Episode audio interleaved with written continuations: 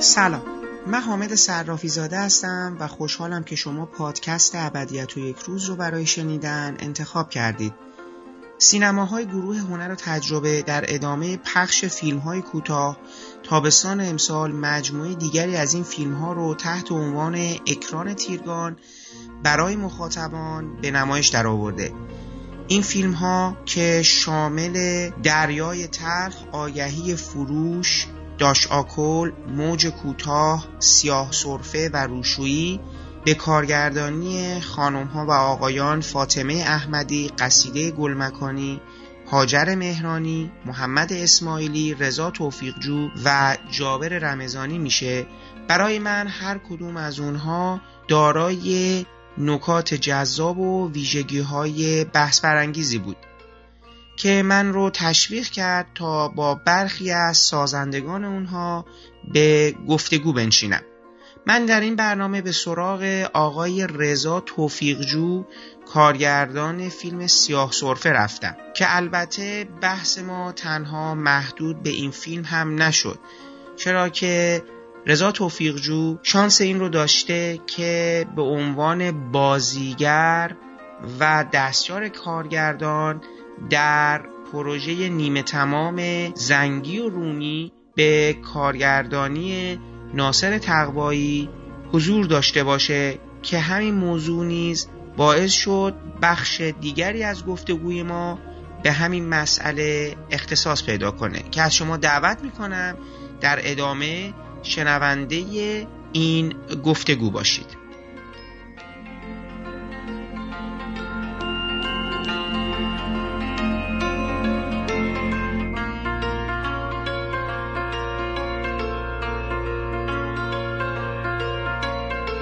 توفیق جو خیلی ممنون که وقتتون در اختیار ما گذاشتید فیلم شما سیاه سرفه در مجموعه اکران فیلم های کوتاه تابستان که با عنوان تیرگان دیگه درسته تیرگان بله. بر بله. پرده سینماهای هنر و تجربه است من فیلم رو دیدم و خب دوست داشتم که یه مقدار درباره ماجرای ساخته شدن این فیلم ایده های شما چقدر بهش رسیدید چقدر نرسیدید و کلا یه مقدار نگاه شما به سینمای کوتاه و برنامه‌ای که در پیش رو دارید با شما گفتگو کنیم. من خیلی خوشحال میشم اگه به ما بگید که قصه شما با فیلمسازی اصلا از کجا شروع میشه؟ علاقه شما به فیلمسازی از کجا شکل گرفت و چی شد که سمت ساختن فیلم اومدید. ارزم به خدمتتون که خب من اول دبیرستان بودم که کلاس کارگردانی می‌رفتم.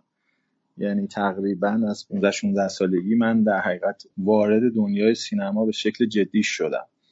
حالا با مجلات و کتاب و فیلم و اینا. تقریبا سال اول دانشگاه بودم. یعنی تقریبا 19 سالم بود که دیگه نوشتن تو مطبوعات رو شروع کردم. توی چند تا ماهنامه سینمایی و روزنامه هایی که در حقیقت ویژه نامه سینمایی داشت یا مثلا هفته یه بار مطالب سینمایی داشت. من تقریبا از سال 78 فعالیت حرفه شروع کردم که الان 20 سال میشه دیگه. اواخر سال 80 اه، دستیار آقای تقوایی شدم ناصر تقوایی سر فیلم زنگی و رومی که خب خیلی اتفاقی هم وقتی ما رفتیم اه، آقای تقوایی منو به عنوان بازیگر نقش رومی هم انتخاب کردن. خب خیلی سخت بود چون من همیشه فکر می‌کردم که همین که تو سن تقریبا 20 21 سالگی من کنار یه آدم بزرگ در حقیقت سینمای مملکتمون قرار می‌گرفتم. خب بر من خیلی خیلی روباور بود. به حال با همون سن کمی که داشتم خیلی تلاش می‌کردم دیگه حال. تو اون پروژم من هم دستیار دو بودم هم بازیگر نقش رومی بودم. خب پروژه نیمه کاره مونده بود و دو ماه فکر می‌کنم از در حقیقت تولیدش تو جزیره قشم گذشت و حالا به دلیل اختلافاتی که خورده بودن آقای تقوایی با تهیه کنندشون آقای جلایه. خب اون فیلم نیمه کاره موند. من وقتی برگشتم تهران خب به فعالیت مطبوعاتیم دوباره ادامه دادم طبعا. ولی خب کمتر از چهار پنج ماه وارد برنامه های تلویزیونی برنامه سینمایی تلویزیون شدم. مثل من با برنامه سینما چهار شروع کردم. اونجا هم اول می نوشتم بعد کم کم که حالا سر تدوین می رفتم و اینا علاقم به تدوین باعث شد که مثلا سری دوم سینما چهار من دیگه تدوینگر اون برنامه شده بعد ورود من به تلویزیون تقریبا یه ایستگاه خیلی طولانی بود. تقریبا ده سال من با تلویزیون کار کردم تو برنامه های مختلف تلویزیونی مثل سینما یک، سینما چهار، سینما ماورا، مستند چهار. تا سال تقریبا هشتاد و هشت بود که من دیگه تقریبا فعالیت مستمرم با تلویزیون رو قطع کردم و وارد فضای در حقیقت خصوصی تر پروژه های تولیدی شدم. بله من بعد تقریبا 8 9 سال وارد فضای خصوصی تر در حقیقت نسبت به کارهایی که می‌کردم تو اون 8 9 سال با تلویزیون اومدم شدم و یه دفتر شخصی تاسیس کردم به اسم استودیو اسفند که تقریبا 5 6 سالم این فعالیت ادامه داشت. تو این مدت من خیلی خوب احساس می‌کردم که فضای بیرون خیلی مهیاتره برای کار کردن و به شدت هم من انگیزه داشتم. دو تا فیلم مستند بلند ساختم. فیلم اولم سال 93 فکر می‌کنم توی جشنواره سینما حقیقت تو بخش مسابقه بود. فیلم دومم مستند بعدی سال بعد ساختم که اونم تو جشنواره سینما حقیقت سال بعدش تو بخش مسابقه بود به اسم گزارشی از ماناسلو. دو تا فیلم مستند دیگرم مجری طرحش بودم. یکیش به اسم دورمشو بود که تو تاجیکستان ساخته شد و آقای مسعود امینی تیرانی کارگردانش بودن و من مجری طرحش بودم. و یه فیلم مستند دیگه که خب اون ناتمام بود. خب علاقه من اصولا به سینمای داستانی باعث شد که خب بعد تجربه هایی که داشتم تو حوزه مستند چون مستندم دوست داشتم و دوست داشتم تو اون زمینه کار کنم. بعدش حالا با تجربه های پشت دوربین رفتن بیشتر چون من مثلا فکر می‌کنم تو این 5 6 ساله شاید 70 80 تا تیزر تبلیغاتی هم کار کردم.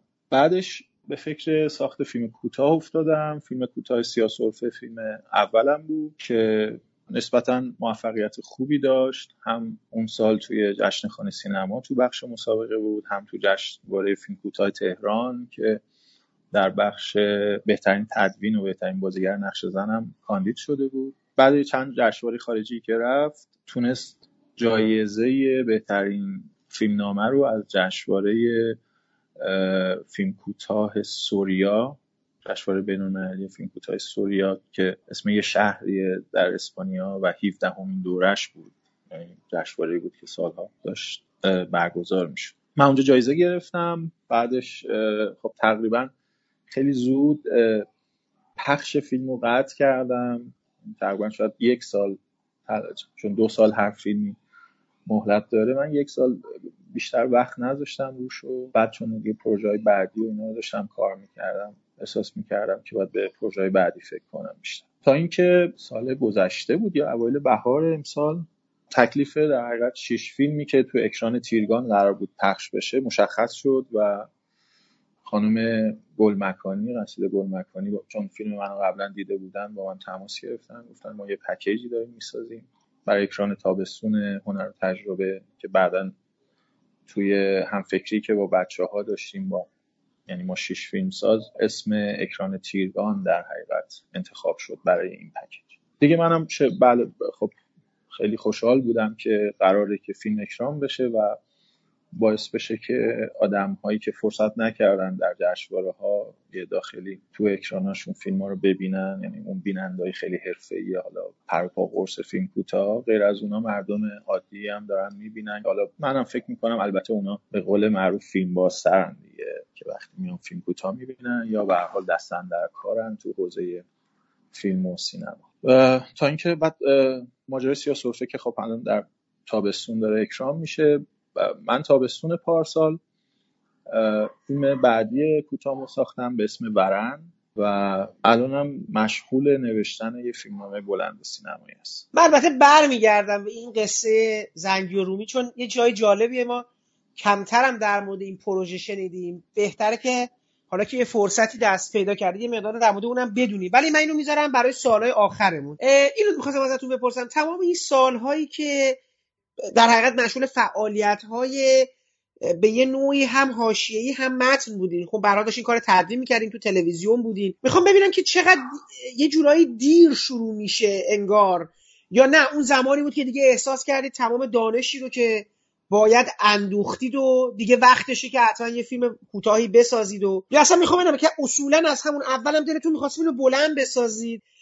میگم نسبتتون رو با سینما برام خیلی جالب که ببینم مثلا چه جور مواجهه ای داشتید. یعنی از همون اول قصدتون بود بالاخره یه روزی فیلمساز بشین دیگه درسته؟ بله همینطوره. به هر حال شروع من خب طبیعتا شروع خیلی زودی بود نسبت حالا نسبت به خانواده هایی که بچه هاشون تو یه خانواده های در خودشون شغلش پدر مادرشون سینماییه نسبت به اونا که حالا بچگی بزرگ میشن و توی دنیای سینما در حقیقت بزرگ میشن. من با اینکه پدر مادرم در حقیقت کارمند بودم و هیچ ربطی به این شغل نداشت ولی من دنیامو خب خیلی سریع پیدا کردم. یعنی فکر کنم برای پسر 15 ساله که در شهر رشتم زندگی می‌کردم. فکر می‌کنم زمان خیلی خوبی بود بر شروع. و من همیشه فکر می‌کردم که اوایل فکر می‌کردم همجور که سنم داشت یه کمی از 18 19 سالگی کارهای حرفه مو شروع کردم. فکر می‌کردم که وای مثلا ولز 23 سالگی همشریک اینو ساخته یا فلانی مثلا تو فلان سال این کار کرده. همینطور که اون استراب و گذر زمان و در حال اینا داشت سراغ من میومد تا به نتیجه رسیدم که من خیلی بی سوادم و باید بیشتر بخونم باید بیشتر فیلم ببینم باید تجربه زیست داشته باشم جهان دور برم و خب الان به این نتیجه رسیدم که واقعا تجربه زیست حتی در سینما برای آدم هایی مثل خیلی زمانش فرق می‌کنه با ما. و بعد به این نتیجه رسیدم که بهترین کار اینه که تا می‌تونم تجربه زیست و دریافت خودم رو نسبت به جهان نسبت به مدیایی که دارم کار می‌کنم و می‌خوام کار کنم بیشتر کنم. حضور من تو اون 9 سالی که در برنامه های سینمایی بودم از یه جنبه خیلی حضور در حقیقت مفیدی بود و به این مفهوم که ما هر هفته با یک فیلمساز و یه دو جهان یک فیلمساز آشنا می شدیم به بهونه نمایش یک فیلم. خب فیلم ها واقعا اون موقع نم... فیلم های خوبی نمایش داده می شد بنا به مدیریت درست تری که اون موقع به نظر من نگاه بهتری که تو تلویزیون تو صدا و سیما نسبت به فیلم ها بود و بازخورد خوبی حتی تو اجتماع داشت و ما واقعا خیلی از فیلم های فیلمسازهای بزرگ فیلم های روز فیلم های کلاسیک و به بهونه اینا همیشه خب اونجا بحث بوده نقد بوده و من تمام این جلسات نقد و بحث و اینا رو با مرور فیلم های اون فیلمساز که همیشه دستمون می‌رسید برای ادیت کردن و شنیدن حرف های منتقدا کارشناسا اساتید دانشگاه خب اینا خیلی به من تو اون 8 9 سال کمک کرد و باعث شد که نگرشم و به موازات اینکه زندگی و عمر بیشتری داریم می‌کنم. طبیعتا باعث می‌شد که نگاه من به سینما نگاه عمیقتری باشه. و طبیعتا هر چقدر این اتفاق بیشتر برای آدم ها بیفته من مطمئنم که حساسیت بیشتری پیدا می‌کنن به انتخاب موضوع های قصه ها و موضوع هایی که قرار کار کنن. و اگر موضوع یا قصه ای رو انتخاب می‌کنن به نظر من می‌تونه عمیقتر باشه و به لحاظ اجرایی هم می‌تونه اجرای موفق تری باشه. خب سیاه سرفه از کجا اومدش؟ اصلا نقطه شروعش چی بود؟ چون که الان داری در مورد تجربه زیست شده صحبت می‌کنی ببین تو فیلم یه چیزایی هست که خیلی برای من آشناش می‌کنه آشنا به مفهوم تجربهش. الان نمی‌خوام در مورد اون صحبت کنم. می‌خوام الان تو بگی که چی بودش که باعث شد برسی به سیاه سرفه؟ تا من بگم که تو فیلم برای من چه چیزی جذاب شد کلا. خب نطفه اصلیش یه اتفاق واقعی بود که برای من یک شب افتاد. پسرم اون موقع یک سال بود یک سال داشت و یه شبی های عجیبی می‌کرد و همسرم میگفتش که این حالش زیاد خوب نیست باید ببریمش بیمارستان و اینا. یه درمانگاه شبانه روزی چون دیگه شب بود و دکتر خودش نبود.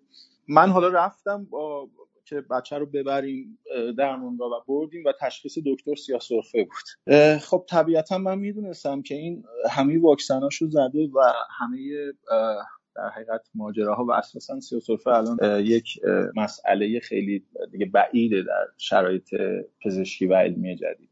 این بود که خانم اصرار می‌کرد که حتما داروشو تهیه کنیم و بگیریم و من تمام اصرارم این بود که دکترش رو فردا ببینیم. و این اتفاق افتاد فرداش ما دکتر دیدیم و اصلا اساسا دکتر رد کرد همچین تشخیصی و و من اونجا فکر کردم اگر این اتفاق می افتاد و حتی داروشو تهیه می کردیم یا اساسا بیمسئولیتی آدم ها در شغل های مختلف چقدر می‌تونه بحران درست کنه چقدر می‌تونه اتفاقهای عجیب غریبی و بعدا رقم بزنه. این نطفه اصلی در حقیقت طرح اول سیاسرفه بود. بعدش هم به لحاظ اجرایی وقتی احساس می‌کردم که انگار هیچ چیز هر جای خودش نیست تو این قصه خواستم که با فرم کمدی سیاه سیاه سرفه رو بسازم. به تمام علمان های کمدی سیاه می‌خورد به این قصه و به فرمش و به جهت دهیش به لحن و اینجوری ساختم سیاه سرفه رو. ببین چیزی که توی سیاسورفه برای من جالب شد این بود که من احساس کردم با یه فیلمی طرفم که به شدت داره یک تجربه ایرانی رو تصویر می‌کشه.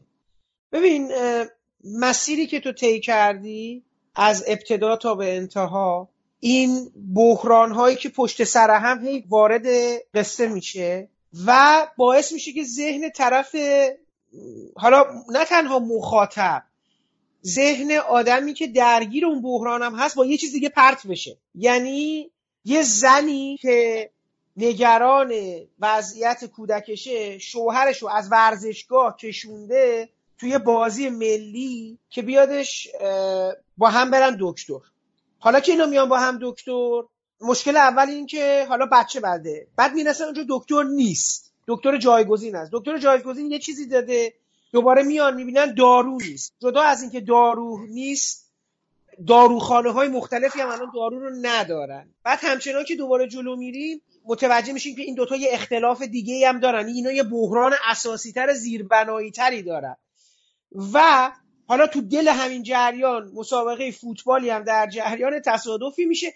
ببین انباشت و انبوهی از بحرانهای ریز. اساسی خیلی عمده که همه اینا با یه فوتبال همه اصلا اینا همه وقت فراموش میشه. یعنی همه اینا بالکل باید فراموش بشه و میشه. تمام اینها با یک گلی همه چی فراموش میشه. و این برای من خیلی تجربه در حقیقت زیستن در اون یک سری بحرانهای عمیقه که در کنارش می‌شود با یک فوتبال یا یک مسئله همه چیز رو از خاطر زدود و کلش اصلا فراموش بشه. اصلا سیاسرفه ای وجود نداره. حتی من فیلمو داشتم با دوستی می‌دیدم و اون شک کرده بود که نکنه مادره به دکتره گفته آقا یه چیزی بنویس ما مسئله اصلیمون این وسط پیش ببریم. یعنی اینا کل این ماجرای سیاسرفه بهانه بوده که زنه با مرده وارد یک منازعه ای بشه. دقیقا. خیلی برای من این جالب بود. این تجربه خیلی تجربه کاملا زیست شده ایه می‌خوام بگم خیلی فکر کنم از سر گذروندنش. و در عین حال چیزی که برای من جالب بود این نگاه آیرونی که تو این نگاه متایبگر و یه مقدار طعن زن تو. که همونجوری که گفتی کار رو به یک مرحله از کمدی هم میرسونی. یعنی مسئله ای که بسیار فاجعه بار و ترسناک می‌تونه باشه می‌تونه قد و قامتی کمدی سمت و سوی تنز بگیره. این بود که من برام توی این مجموعه فیلم شما از این زاویه جذاب شد. دقیقا همینطوره. تمام سعی من این بود. یعنی تمام دیالوگ ها و تمام موقعیت ها در فیلم 15 دقیقه است. من پلان به پلانش خط به خط فیلمنامش آگاهانه بوده. و در نهایت خب طبیعیه که همه اینا باید در آستین جادویی یه قصه که شما رو بکشونه به سمت جلو پنهان بشه. من سعی کردم که یه قصه تعریف کنم ولی خب طبیعتا تمام این تار و پود این قصه شرایط و اوضاعی بود که طبیعتا هم تجربه کرده بودم هم به صورت اجتماعی می‌دیدم. خب همه اینا خیلی چیزاشو من تجربه کردم. مثلا مدت ها بود من خودم فکر می‌کردم که الان امشب دارم سکته می‌کنم. مثلا حالم داره بد میشه. یه مدت این فوبیا رو داشتم و مدت زیادی شاید مثلا 6 7 ماه اینا من تقریبا هر شب یا یه شب در میون می‌رفتم درمانگاه و می‌گفتم فشارم بالاست یا چیه چیه چیه. و تقریبا من توی درمانگاه تنها چیزی که همیشه منو آزار می‌داد صدای فوتبالی بود که پخش می‌شد از تلویزیون درمانگاه. و من همش فکر می‌کردم که خب الان اینجا یه مکانیه که آدم ها شبونه اینقدر استراریه که شبونه اومدن در حال نگرانیشون برطرف بشه یا مداوا بشن. و این صدای واقعا چقدر می‌تونه آزاردهنده باشه برای همه. چیزی که سر جای خودش نیست. این چیزی بود که من همش بهش فکر می‌کردم. و سه بازو داره در حقیقت. سه اهرم داره این قصه. اهرم اولش در حقیقت ارتباط اون زن و شوهره. اهرم دومش میشه در حقیقت بازی فوتبال. و اهرم سومی که من مد نظر داشتم یه جور بیتفاوتی و بیمسئولیتی اجتماعی آدم ها و شهروندان یه شهر ابر شهر بزرگ که حالا نمی‌دونیم مثلا به کجا قرار بره مثل تهران بود. کما اینکه می‌تونه این مشکلات به یه نحو دیگه تو نیویورک هم باشه توی لندن هم باشه. به هر حال یه بحران هایی و من با همدیگه گره زدم و این قصه ساخته شد. بله همه اینا آگاهانه بود. خیلی از دیالوگ ها دیالوگ های تجربه شده من بود. و اینکه شما میگید اون امید پایانی من فکر می‌کنم که یک کیاس موقته. یعنی حالا شاید از یه جنبه اینو یه مثلا یه پیروزی یه امید یا یه چیزی ببینیم. ولی از جنبه دیگه شاید یک برونریزی موقته که آدم ها این تجربه می‌کنن. حالا درست یا غلطش به عهده جامعه شناسا و آسیب شناسا.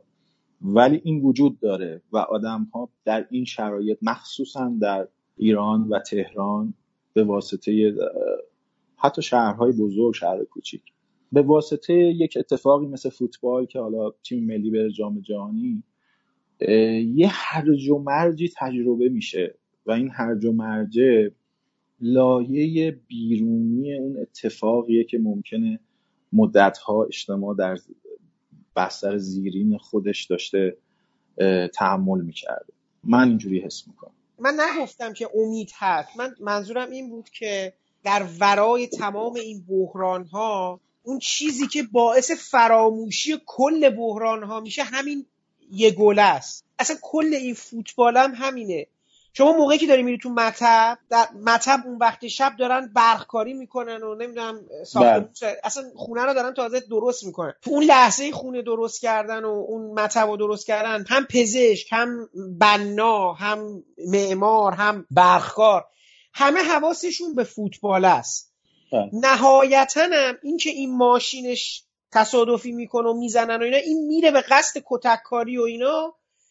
می‌بینه همه دارن میرقصن. اینم دیگه با این جمع به رقص در میاد. حالا من در مورد این سکانس پایانی یه سوال ازتون داشتم. شما موسیقی که انتخاب کردید موسیقی فرانسویه. من شخصا انتخاب دارم تو موسیقی تو فیلم نشسته. جذابه. خیلی موسیقی جالبیه. ولی می‌خواستم ببینم برای اون حس و حال برای اون فضایی که داری خلق می‌کنی موسیقی ایرانی گشتی و پیدا نکردی یا اصلا اون اول به همین موسیقی فرانسوی فکر کردی؟ چون قاعدتا تو اون فضا باید این موسیقی که تو داری پخش می‌کنی اگه قرار اون موسیقی اونجا باشه که آدما دارن باش میرقصن احتمالا یه چیز دیگه ایه. من می‌خواستم اینو ازت بپرسم چگونه به این موسیقی رسیدی به این قطعه رسیدی؟ من اول راجع به سکانس آخر اصلا اساسا به لحاظ قصهش بگم. من خودم یه وقتایی این تجربه رو داشتم و فکر می‌کنم خیلی از آدم ها هم, هم دورور خودم هم جاهایی که سراغ داشتم دیدم. ببینید بعضی وقتها شما وقتی دچار یه بحران میشین یک بحران دیوانه کننده حالا از منظر آرش شخصیت اصلی قصه دارم میگم خب مهمترین بازی فوتبال و خب یه عکاس خبریه. مهمترین بازی فوتبال اون شب دست میده. با بازی که مرجان در میاره در اصل. و به هر حال می‌تونسته مرجان اون بچه رو خود همونجور که خودش هم آژانس گرفته بوده داشته می‌رفته.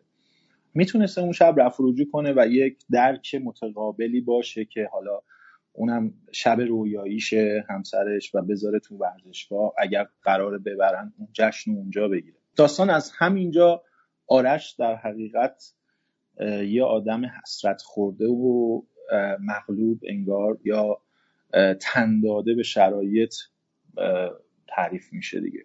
میاد دنبال بچهش و افتادن دوربین. از اون طرف خب نگرانیش هم از درست کردن دوربین چون ظاهرا می‌خواد شب درست کنه فردا حتما کاری داره. از اون طرف هم پیگیر شدنش برای مسابقه فوتبال از اون طرف نگرانیش راجع به بچه اینا همش فشارهایی به آرش داره میاره و بحرانی رو درست می‌کنه که در نهایت همون مشاجره بین آرش و مرجان رو رخ میده بعد گل زدن. خب طبیعتا این دیالوگ ها دیالوگ های امشب نیستش و یک بکراندی داره. حالا من می‌خوام بگم که وقتی آدم ها به یک شرایط بحرانی می‌رسن چند تا گزینه دارن دیگه. یه گزینه اینه که خب مشاجره خیلی بالا بگیره و اتفاق خیلی تلختر و بدتر بشه. دعوای خودش با مرجان دعوای خودش با اون آدمی که ماشینش رو زده. یکی از راههایی که بعضی وقتا خودم هم امتحان کردم و جذاب بود همیشه و بهتر جواب می‌داد شاید این بود که در اوج یک بحران و در اوج یک ناراحتی شاید آدم بهتره که رها کنه یه چیزایی رو. و پاشو بذاره بیرون از اون بحرانه یه لحظه یا یک ساعتی یا یک دقایقی. حالا بعدش هم ممکنه هرچی بخواد بشه حالا من به بعدش که فکر نمی کردیم موقعیت اینجا این بود که این چجوری قرار اینجا بحران به کجا برسه. من به این نتیجه رسیدم که آرش باید پیاده شه و در حقیقت تمام اون اسپاس ها و تنس و همه اینا رو رها کنه و همراه مثل همون ورزشگاهی که اومد از اونجا همونجا همون حس و حال داشته باشه و طبیعتا نوع رقص و حس و حال آرش هم که حالا آقای کروش تمامی به خوبی بازی کردن البته ما اون رقص و اتود می‌زدیم با هم. به حال ما برسیدیم به اون رهاییه و یه کمی بیقیدیه و یه کمی بیخیالیه دیگه. جایی که احساس می‌کنی نمی‌تونی یه بحرانی رو حل کنی شاید این باشه. یکی از راه حل باشه اتفاقا این دقیقا این شیوه یه چیزیه که جامعه ایران هم داره تجربهش می‌کنه. یعنی میگم همون بله. لحظه کل این یعنی ما اینقدر انباشت بحران داریم که اساسا یه راه حلش که کل اینا رو نبینی میگم فوتباله یعنی فراموش کردن. من وقتی که خب طبیعتا از تو فیلم نامه مشخص دیگه سکانس آخر به رقصی ختم میشه. اولش به موسیقی ایرانی فکر می‌کردم و یه به حافظه خودم و حتی به یه جستجویی هم شروع کردم که چه موسیقی می‌تونه این شرایط و فضا رو کاور کنه. بعدش همجور که داشتم موسیقی ایرانی پیدا می‌کردم داشتم فکر می‌کردم که سکانس آخر یک گروتسکه. یه ملغمه است از همه ناراحتی ها و برون ریزی ها و درون ریزی ها و شرایط و بحران و همه اینا. این ملغمه اگر حتما شما دیدید دیگه. تقریبا تمام شخصیت های توی فیلم در سکانس آخر دارن می‌زنن و میرخصن و از دکتر داروخونه بگیر تا دکتر در, در حقیقت درمونگاه و آدم های مختلفی که دیدیم تو این سکانس هستن. یک گروتسکی برای من در حقیقت تدایی می‌شد که فکر می‌کردم در این ملغمه اتفاقا استفاده کردن از موسیقی فرنگی که حداقل مخاطب ایرانی معنیشو نمی‌دونه. عکس یعنی حداقل اگه فرانسه ندونه. خیلی می‌تونه جواب بده برای اینکه این شرایط شرایط به هم ریخته رو بیشتر بهش کمک کنه. من احساس کردم که اون موسیقی خارجی همون فا... همونقدر فالچ می‌تونه باشه تو اون شرایط که همون برون ریزی ها رو به اون شکل مثلا ما می‌تونیم ببینیم یا خود شرایط تغییر و یهو دگرگون شدن آرش از یک شرایط به شرایط کاملا متفاوت رو می‌تونیم ببینیم. به خاطر من موسیقی رو انتخاب کردم. خب یه روزی تو ماشینم داشتم همجور مثل روزای معمول که می‌رفتم جایی داشتم موسیقی گوش می‌دادم و من وقتی به این موسیقی رسیدم چندین بار دوباره پلیش کردم. و به یکی از دوستام که استاد زبان فرانسه بود فرستادم. گفتم این حسو دارم نسبت به این صحنه با این موسیقی اگه ممکنه ترجمهش رو برام بفرست. و وقتی ترجمه شد من دیدم چقدر محتوای موسیقی محتوای در حقیقت شعر همخونی داره با اون شرایط. اتودی که با آقای تهامی زدین چی بود قصهش خب آقای تهامی اولش وقتی من صحبت همون رهایی و یلگی رو در اصل کردم یه پیشنهادهایی دادن که در حقیقت نوع رقصش نوع رقص ایرونی باشه یا مثلا یه ذره رقص های سنتی تر ایرونی باشه یا یه جور اینجوری باشه.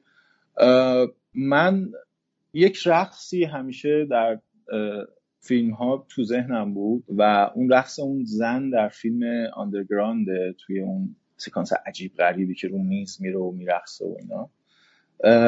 اون یلگی و رهاییش همیشه تو ذهنم بود. و ما اون نوع رقص و اون رقص اون خانم و حالا به لحاظ مود نه به لحاظ یه رقص زنانه به لحاظ مود انتخاب کردیم و توی در حقیقت پیش تولیدمون کاملا یک روز کامل ما روی این رقص اتود زدیم. بازیگرای ای رو از همون اول تو ذهنت بود. می‌خوام ببینم که چی شد اصلا از خانم مقدمی و آقای تمامی استفاده کردید. به کسای دیگه ای فکر می‌کردید یا نه؟ و اصلا چی شد که این دو بازیگر رو استفاده کردی؟ من اصولا خب معتقدم اساسا سینما با بازیگرهاش بر یک اعتقاده. همونطور که شاید طرفدارهای یک نوع از سینمای دیگه یک اعتقاد دیگه ای دارم ولی من اصولا معتقدم به همون نسبت وقتی طراح صحنه ای که کار حرفه سینما کرده یا مدیر فیلم برداری یا گریمور یا صدا بردار همه اجزای فیلم در حقیقت آدم های حرفه شغل خودشون هستن. بازیگر هم هست که در حقیقت اون نقش و اون فضا و اون اتمسفر رو می‌تونه بسازه و تکمیل کنه این کار تیمی رو اساسا من به خب به بازیگر حرفه‌ای معتقدم و حالا معروفترش کمتر معروفترش اینا خب یه وقتایی بنا به دلایلی انتخاب می‌کنم یا دلم می‌خواد انتخاب کنم یا دلم نمی‌خواد انتخاب خب من فیلم اول کوتاه هم بود و دلم می‌خواست که حداقل با بازیگرهایی کار کنم که دارای اسمن چون اینا هم تجربه بیشتری داشتن. همین که اتود اولیه منو برای پشت دوربین برای کار کردن با بازیگر حرفه‌ای خیلی محقق می‌کرد این اتفاق اصلی بود که من بازیگرای حرفه‌ای و معروف رو انتخاب کردم. خودش قضیه برای خودتون چالش برانگیز شد؟ به این مفهوم که به هر حال اووردن دو تا بازیگر حرفه‌ای توی این کار می‌خوام ببینم که اینا چقدر سعی کردن چقدر به کار اضافه کردن چقدر با شما به چقدر به شما اعتماد کردن چقدر اولش چالش برانگیز بود و بعد اعتماد کردن. این قصه چقدر برای شما درد سرساز شد به قول معروف؟ نه درد سرساز که اصلا نشد. خب من با کوروش تمامی تقریبا یک سال یک برنامه تلویزیونی و من کارگردانی می‌کردم که آخرین کار تلویزیونی بود. به اسم کرانه که شبکه چهار پخش می‌کرد با یک هفته موضوع موسیقی داشت یک هفته موضوع هنرهای تجسمی. کوروش اون موقع در حقیقت مجری این برنامه بود و ما تقریبا یک سال با هم کار کرده بود خانم مقدمی هم واقعا انتخاب اولم بود. یعنی من تمام اتفاقا دلهوره من بیشتر تا قبل از شروع فیلم و تولید فیلم بود. یا قبل از در حقیقت موافقت ایشون برای حضور تو این پروژه. از طریق دوستان که به خانم مقدمی باشون کار کرده بود از طریق سیامک احسایی که کارگردان تئاتر و تر و صحنه هستن. و دوستان من بودم و من چون خانم مقدمی تو گروه تئاتر کار می‌کردن ازشون خواستم که حداقل من معرفی کنن بهشون که تصور حالا خیلی فیلم سازه چون فیلم اولم بود خیلی تصور تازه کار بودن به اون مفهومی که حالا شاید تو مثلا 15 سال پیشش قرار بود کار کنم نداشته باشه خب من فیلم نامه رو به خانم مقدمی براشون فرستادم. خیلی همزمان شد با جشنواره فجر اون سال. تقریبا توی یه هفته قبل جشنواره فجر فرستادم. بعد پیگیری کردم. ایشون گفتن من فرصت نکردم بخونم. جشنواره هم ثبت کنن اگر می‌تونن من ثبت کنم. و بعد جشنواره فیلم نامه رو بخونم در حقیقت شب اختتامیه جشنواره خانم مقدمی سیمرغ دومشون رو گرفتن. سیمرغ دوم بازیگریشون و من تقریبا فکر می‌کردم که دیگه الان شرایط طوری نیستش که اصلا ایشون بخوان بیان برای فیلم کوتاه. در خیال خودم حالا خب فرداش بهشون تبریک گفتم پیام فرستادم و ایشون تشکر کردن. هفته بعد خودشون تماس گرفتم و گفتم من فیلم رو خوندم. فقط یک قرار ملاقات بذاریم با هم دیگه. اومدن با هم نشستیم صحبت کردیم و ایشون گفتن که البته چند تا کارهای قبلیمو گفتن برام بذار که حالا آنونس ها و کارهایی که آنونس های مستندام و کارهای دیگه ای که کرده بودم چون من مثلا یک دوتا موزیک ویدیو هم ساخته بودم ایشون دیدن و گفت کارگردان خوش سلیقه هستی بود کار می‌کنم انرژی تم خوبه. و این شد که به حال خانم مقدمی هم به پروژه اضافه شد. ببین فیلم بعدی اون که نمایش داده نشده دیگه درسته؟ بله. آره. حالا من در مورد نمی‌خوام زیاد صحبت کنم چون که بعد دیده بشه و بتونیم صحبت کنیم و اینا. فقط می‌خوام ببینم که خیلی لحنش نسبت به این یکی تلختره اتفاقا نکته که تو این فیلم برای من بود ببین من اینکه شما یک نگاه آیرونیکی داری و یه لحن دوگانه ای داره یعنی میگم این فیلم می‌تونست یک تبدیل بشه به یک جنس از سینمایی که انباشتی از بدبختی و بیچارگی و بحران باشه. که من اصولا اینو خیلی دوست ندارم. به خاطر اینکه شما فقط داری مسئله اصلی رو انگار مسئله اصلی که نمی‌تونی یک بحران رو درست نشون بدی رو با افزودن صد تا بحران دیگه میپوشونی. ولی این فیلم میگم چون اساسا به یک تجربه کلانتری تبدیل میشه به یک کامنتی به وضعیت موجود یه تصویری مجدد از وضعیت موجود داره تبدیل میشه. بماند که من اینو بگم که حالا تمهید مسابقه فوتبال قبلتر جاهای دیگه آزموده شده. من خودم یادم سالها قبل مجموعه توی تلویزیون دیدم. علی آقا 11 علی آقا 110 یه همچین چیزی بود شبکه دو. یادم یه قسمتش این بود که یه آدمی یک مسافر تاکسی داشت و می‌خواست نتیجه فوتبالش هم تعقیب کنه همزمان. و این مسافره هی مجبور بهش می‌کرد این بر اونور این مجبور شد. هی نتیجه رو از دست بده و مجبور بود هی از جاهای مختلف این نتیجه رو پیگیری بکنه. برای من خیلی جالب بود. میگم حالا این تمهیدم یه مقدار تمهید آزموده شده یه پیشتر. ولی اساسا میگم چون لحن فیلم یک حالت هم که خودت گفتی آخرش یه حالت گروتسکی پیدا می‌کنه و اساسا یه بیمعنایی بر کل این بحران حادث میشه. یه جور جارو زدن آشغال زیر فرشه برای من جذاب شد. ولی فیلم بعدی تو خیلی تلخه خیلی سیاهه. و البته من تو اون, تو اون هم یه پتانسیل می‌دیدم. چی شد؟ اینقدر یه دفعه نگاهت تلختر شد از این حس و حالی که توی این یکی داشتی. موضوع ورن خیلی موضوع انسانی برای یک انسان یعنی یک فاجعه انسانی برای یک انسانه. و چیزی که از اجتماع به آدم در حقیقت آرز میشه و طبیعتا حالا اون اگر نقطه مشترکاشو حتما شما خودتونم متوجه شدین دیگه. به حال یک بخشی توی سیاست و فهم اجتماع روی زندگی آدم ها تاثیر می‌ذارن این یه موضوع خیلی حساس بود که من مدت ها درگیرش بودم به لحاظ ذهنی. موضوع فیلم ورن رو عرض می‌کنم. و تنها اتفاقی که دلم می‌خواست تو ورم بیفته چون طبیعتا خب قصه قصه نمی‌تونه قصه تلخی نباشه. چون اصلا تاثیرش رو زندگی یه انسان روی زندگی یک زن قبل و بعدش کاملا متفاوته. به لحاظ روحی جسمی. تنها چیزی که من توی ورن چالشم بود این بود که من اصولا سینمای قصه گوی صرف رئالیستی رو دوست ندارم. و همیشه احساس می‌کنم سینما یک ایماژی داره یک چیزی از تصویر وجود داره که در ترجمه اتفاقهای واقعی باید سینماگر بتونه اون ایماژ ها رو بسازه. چیزی که تو ادبیات نمی‌تونه وجود داشته باشه مثلا. سینما خاصیت و اصالتش اصلا به همین ایماش سازی و تصویر سازی و در حقیقت وارد شدن به جهانیه که فقط مال خودش از اون جنبه من اصولا همیشه دوست دارم لحن فیلم فراتر از یک روایت واقعی صرفا دوست دارم به حال دخل و تصرف کنم دوست دارم ایماژه رو بسازم.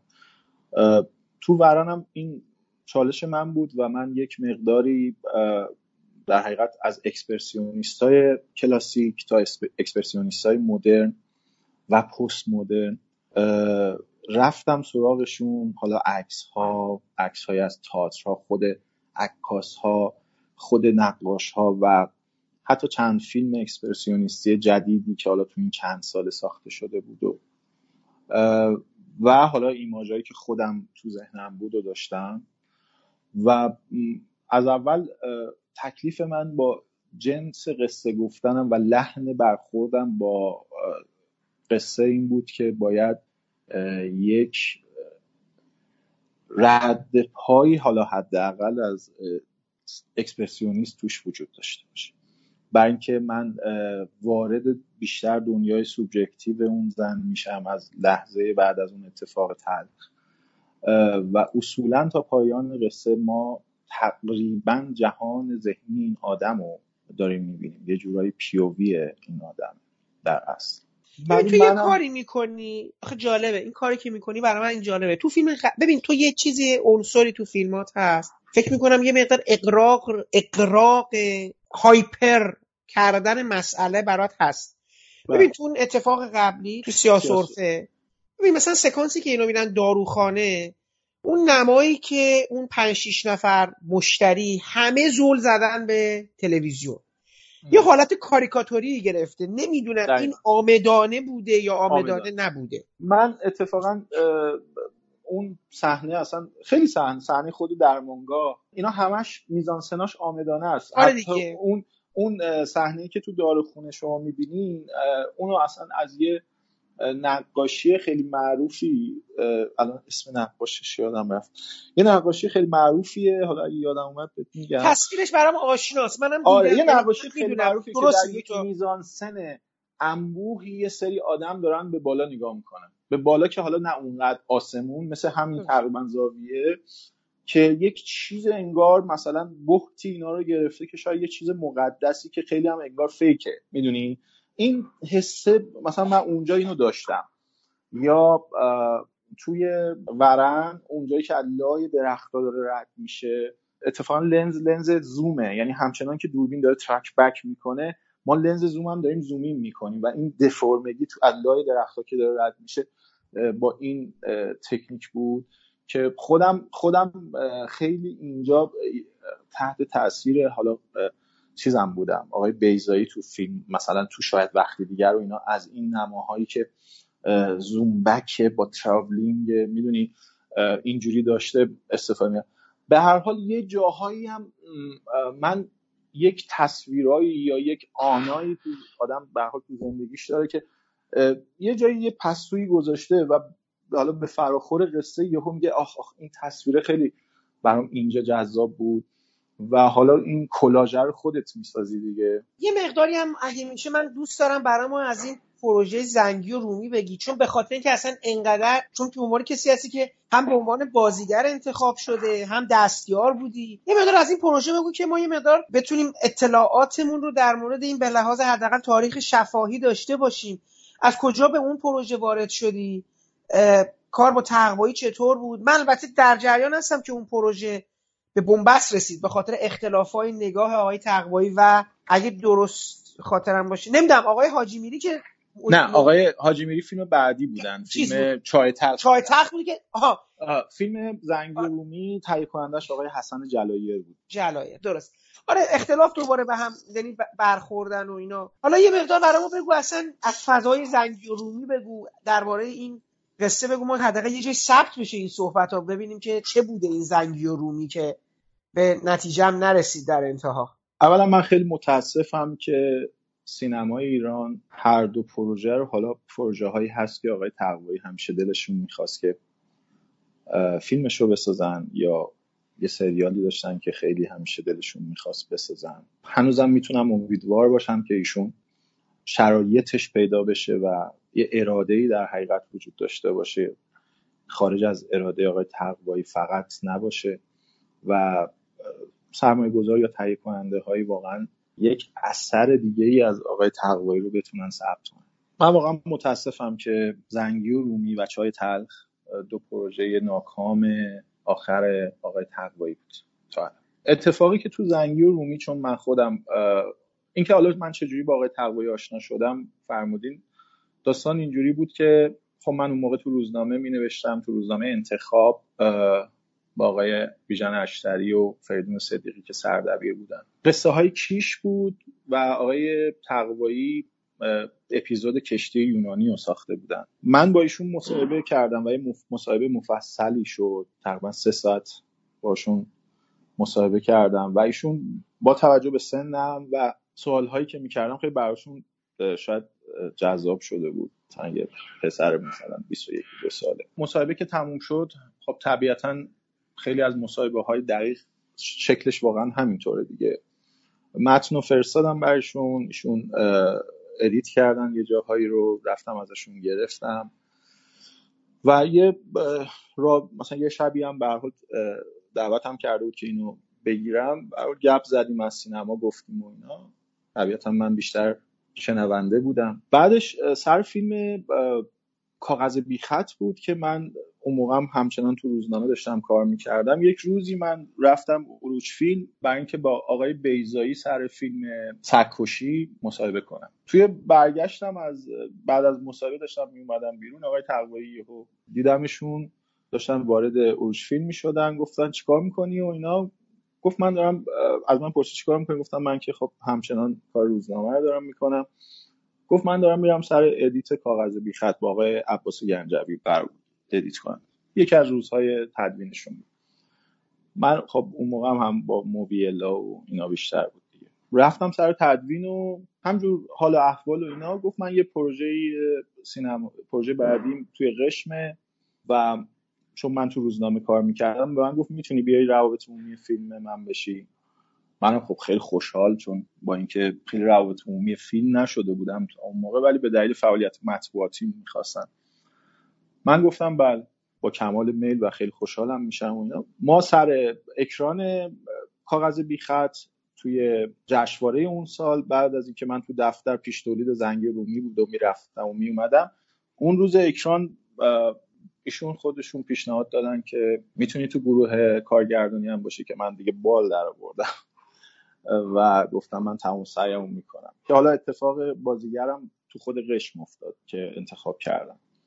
یعنی من همزمان هم روابط عمومی فیلم بودم هم دستیار آقای تقوایی بودم دستیار دوشون بودم و هم در حقیقت بازیگر نقش رومی رومیو زنگی چقدر گرفته شد؟ چقدر فیلم برداری شد؟ ما تقریبا فکر می‌کنم خب ما یک کمی دیر فیلم شروع شد. ما تقریبا اسفند اواخر یعنی هفته آخر اسفند سال هشتاد و یک فکر می‌کنم رفتیم قشم و اردی بهشت تقریبا 15 هم 16 هم اردی بهشت اون سال بعد یعنی شب عید اونجا بودیم.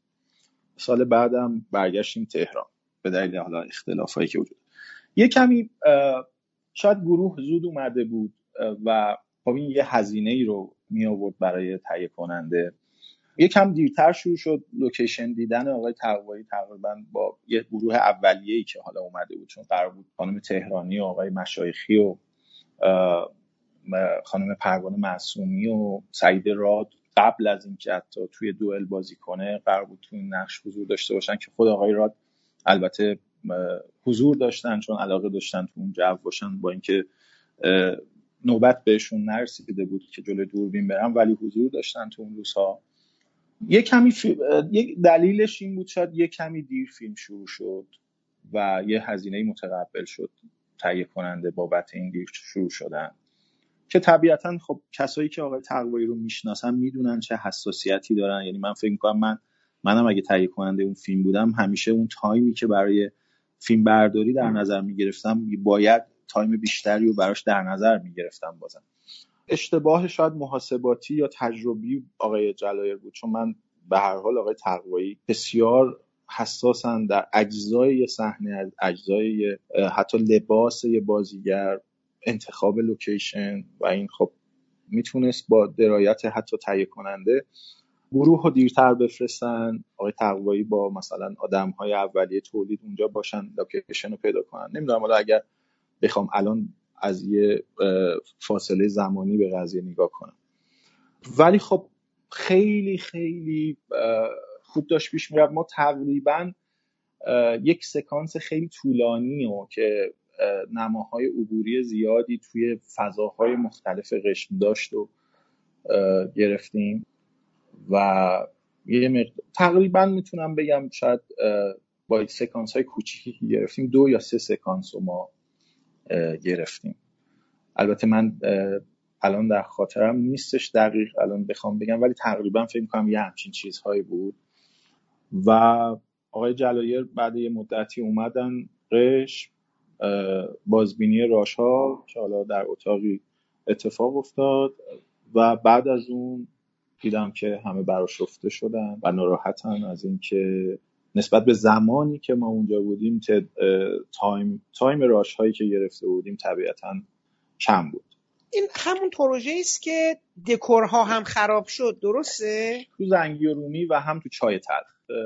هر دوتاش دکور زده شده بود. یعنی تو چای تلخ بیشتر دکور زده شده بود ولی خب یه تقریبا یه گذر عمومی یه روستا هم که حتی مثلا ما چالش تیر برق هم داشتیم سر بازبینی در حقیقت دکور که می‌رفتیم با آقای تقوایی این که اینو چجوری حالا محوش کنیم؟ داستان چون زمانش مال جنگ جهانی اول بود زمانی که انگلیسی ها به جنوب ایران اومده بودن. اصلا قصه رو برای ما تعریف می‌کنی یه ذره؟ نه که حالا همش اصلا قصه در مورد چی بود؟ قصه قصه زنگی و رومی در زمان جنگ جهانی اول توی جنوب ایران میگذشت. زم... به لحاظ زمانی این بود و خب تعدادی از انگلیس سربازهای انگلیسی اونجا اون موقع در جنوب ایران مستقر شده بودن و داستان در حقیقت دعوا یا چالش آدم های یک روستا با این انگلیسی این در حقیقت دسته کوچیک انگلیسی ها بود. جالبه یه خورده یه خورده انگار نه حالا به لحاظ چیز اصلا این چالش بین مردم روستا با یه گروه دیگه ای که حالا در معرض قدرتن یه مقدار آدم یاد ایران رو هم میندازه. برام جالبه اصلا حالا این فضای اون چطور بوده و چه روکردی داشته. ولی فیلم باید جدی بوده باشه درسته؟ فیلم جدی و بله بله. فیلم جدی بوده و کاملا هم در حقیقت فیلم تلخی بوده. جزء فیلم مثل شاید مثل تقریبا ناخود خورشید اگه به لحاظ تلخی تو فیلم های آقای تقوایی بخوایم جستجو کنیم به لحاظ لحن یه کمی تلخی ناخود خورشید رو داشت. چقدر تو حالا که تو با تقوایی کار کردی و اینا چقدر فکر می‌کنی خود تقوایی هم یه هم دارم میگم. این نشدن این کارها محصول اون هم هست. ببین به هر حال آقای تقوایی که نمی‌خواد یه فیلم نمی‌خواست یه فیلم رو شروع بکنه که نسازه نه آره. طبیعتا به همون نسبت هم هیچ تهیه کننده ای نمیاد وارد یه پروژه بشه که نصف ولش کنه طبیعتا آقای جلالی هم دلش می‌خواسته حتما آقای جلالی همون کسیه که بنیاد مستضعفان فکر کنم بود اگه خاطرت باشه و فیلم سریال کوچک جنگلی رو می‌خواست با آقای تقوایی کار کنه که بعد اونم اتفاقا به مشکل خوردن تو یکی دو قسمتش رو فکر کنم یه قسمت یا دو قسمت. آقای تقوایی ساخت بعد به روز افخمی ساخت فکر بله کنم بله بله. آره. این همون آقای جلایر بود و خب خیلی شاید امیدوار بود که این پروژه با آقای تقوایی به نتیجه برسه و یه خروجی داشته باشه. چون خیلی احترام میذاشت به هر حال به آقای تقوایی و الان کیه که اصلا نت بتونه نذاره بهش. بله. بعد من کندی و توی پیش بردن تولید و در حقیقت یه مقدار مقصر به هر حال آقای تقوایی هست به نظرم. با تمام ارادت که بهش دارم. ولی به هر حال انصافا بخوایم بگیم یه بخشیش خب کندی روند تولید بود. ولی بخش دیگهش این بود که خب آخه داشتیم به گرما میخوردیم. یعنی آره, آره. یاد یادمه که سر آخرین روز فیلم برداریمون آقای جمگیر میشکاری صدا بردار واقعا دیگه نفسش بالا نمیومد سر صحنه. خب برای مسنم بود و اینا. یه کمی ما چالش گرما هم داشتیم. یعنی اگر شاید مثلا هنوز تو فصل بهتری بودیم مثلا هنوز تو بهمن و اسفند و اینا بودیم شاید با یه تمهیدی و یک ددلاینی و یک چه می‌دونم تعهد متقابلی کار می‌رفت جلو. ولی داشتیم میخوردیم به تابستون. و گرمای قشم و این قصه ها عملا اولش بحثی که بود اصلا بحثی نبود که کار تعطیله. بحث من از آقای تقوایی پرسیدم ایشون گفتن که همیشون هم امو محسن داداششون محسن تقوایی که از اولم برنامه ریز کاراشون بودن از سریال دایجان ناپلون تا الان.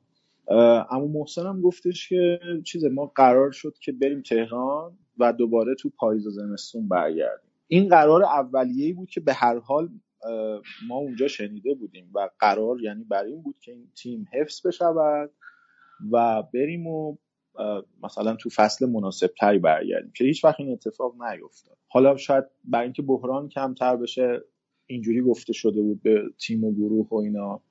ولی خب در نهایت این اتفاق نیفتاد.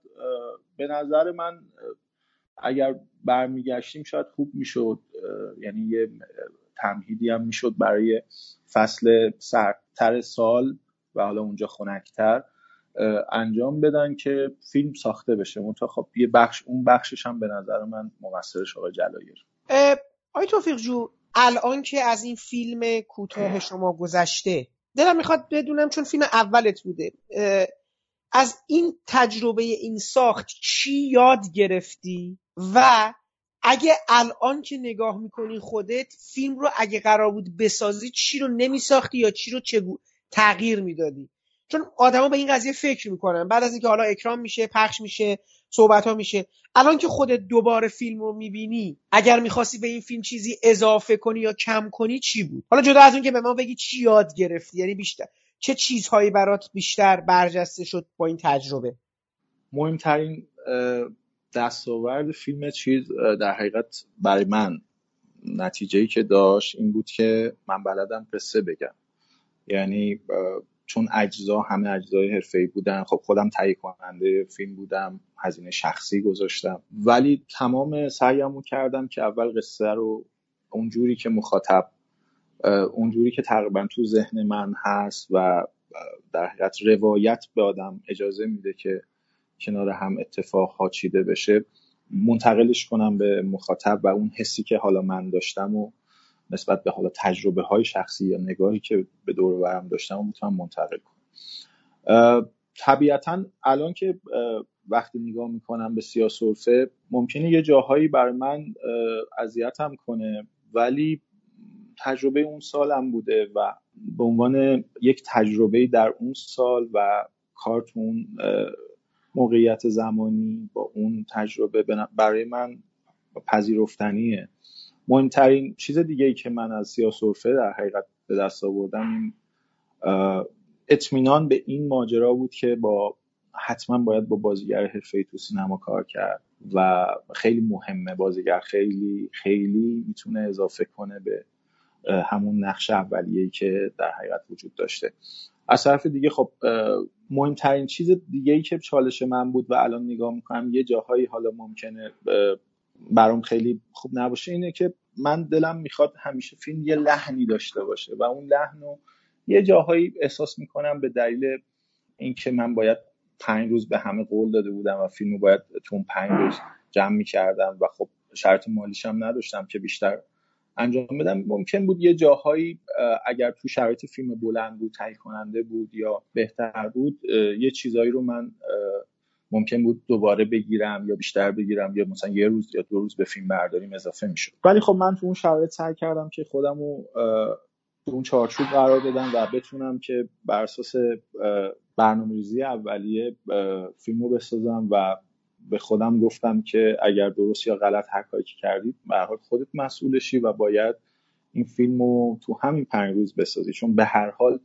ادبیات حرفه‌ای و رفتار حرفه‌ای تو سینما هم هر حال همینطوره. یعنی اگر شما حالا یک روز یا دو روز یا سه روز ممکنه مدت زمان تولیدتون بیشتر بشه ولی اصولا در سینما به دلیل اینکه سرمایه وسط میاد و پول هستش ماجرای برات صنعتی بودن و این حرفا هم هستش شما مجبوری که طبق اون محدودیت زمانی و بودجه‌ای بهترین خروجی رو داشته باشی. امیدوارم که اکران تیرگان اکران خوبی باشه و تماشاگرایی که به حال اومدن و کمک کردن که سانس ها باز باشه و حتی سانس های بیشتری هم به ما دادن سینمای هنر تجربه. امیدوارم که راضی بوده باشن از مجموعه شش فیلمی که در اکران تیرگان نمایش داده شد Les passants, passants, je passe mon temps à les regarder penser. Leurs pas pressés dans leur corps les ailes.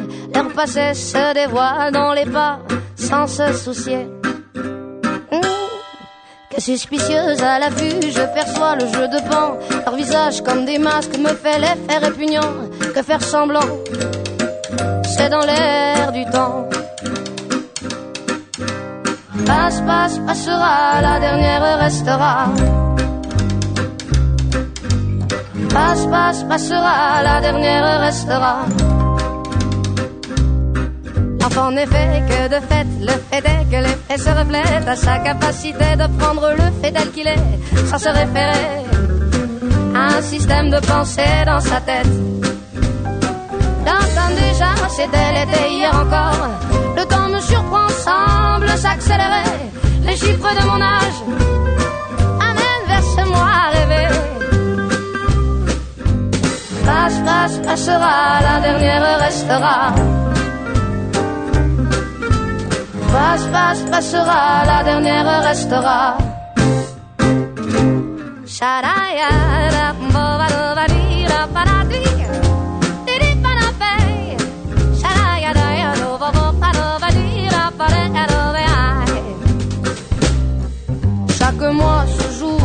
des cycles différents, c'est marrant, c'est qui m'anime à travers tant d'un état à un autre.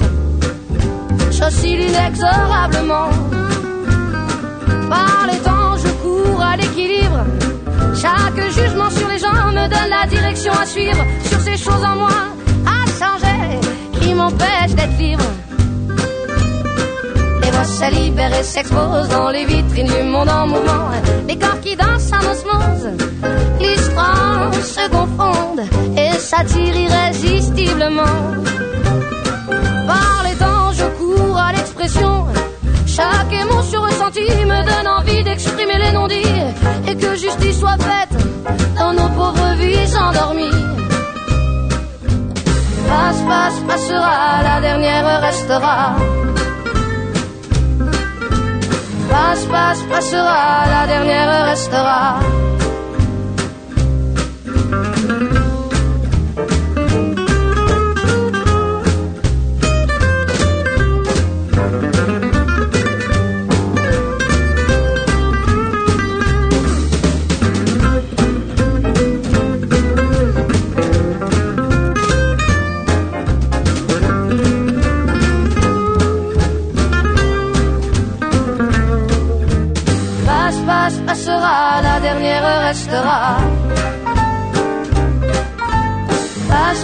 Passera, la dernière restera.